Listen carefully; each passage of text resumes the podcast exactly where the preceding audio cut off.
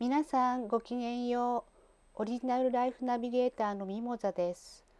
今日のテーマは夏こそダイエットということでまずはデトックスからというお話をしていきます。ダイエットとは日常の食べ物ということです。痩せるということではありません。でもダイエットが日本語になっていないことから英語のダイエットを紐解くと日常の食べ物と規定食という意味で運動は含まれていません。ですからガリガリに痩せている人にとっては増量のための食事ということになります。健康維持のための食事または食事療法を意味するものとしてお話ししていきます。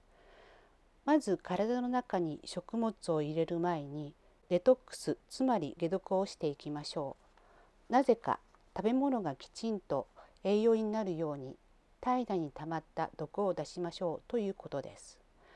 なぜ体に毒がたまるのかというのは大気汚染農薬食品添加物薬ワクチンなど食物以外のものを私たちは日常的に取り入れています。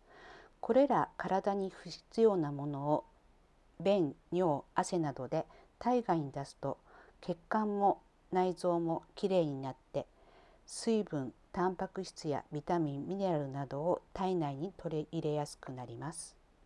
自らも広島で被爆した秋月達一郎医師はわかめと豆腐の味噌汁を毎日自分も患者や職員にも飲ませていたと著書体質と食物の中で書いています。スリムで健康的な体になりたい方はまずデトックスしませんか？デトックスつまり解毒に一番有効なものは重曹クエン酸。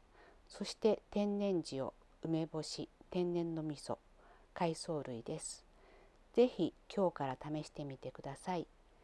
次回もダイエット。何を食べないかです。来週もお楽しみに。オリジナルライフナビゲーターのミモザでした。ごきげんよう。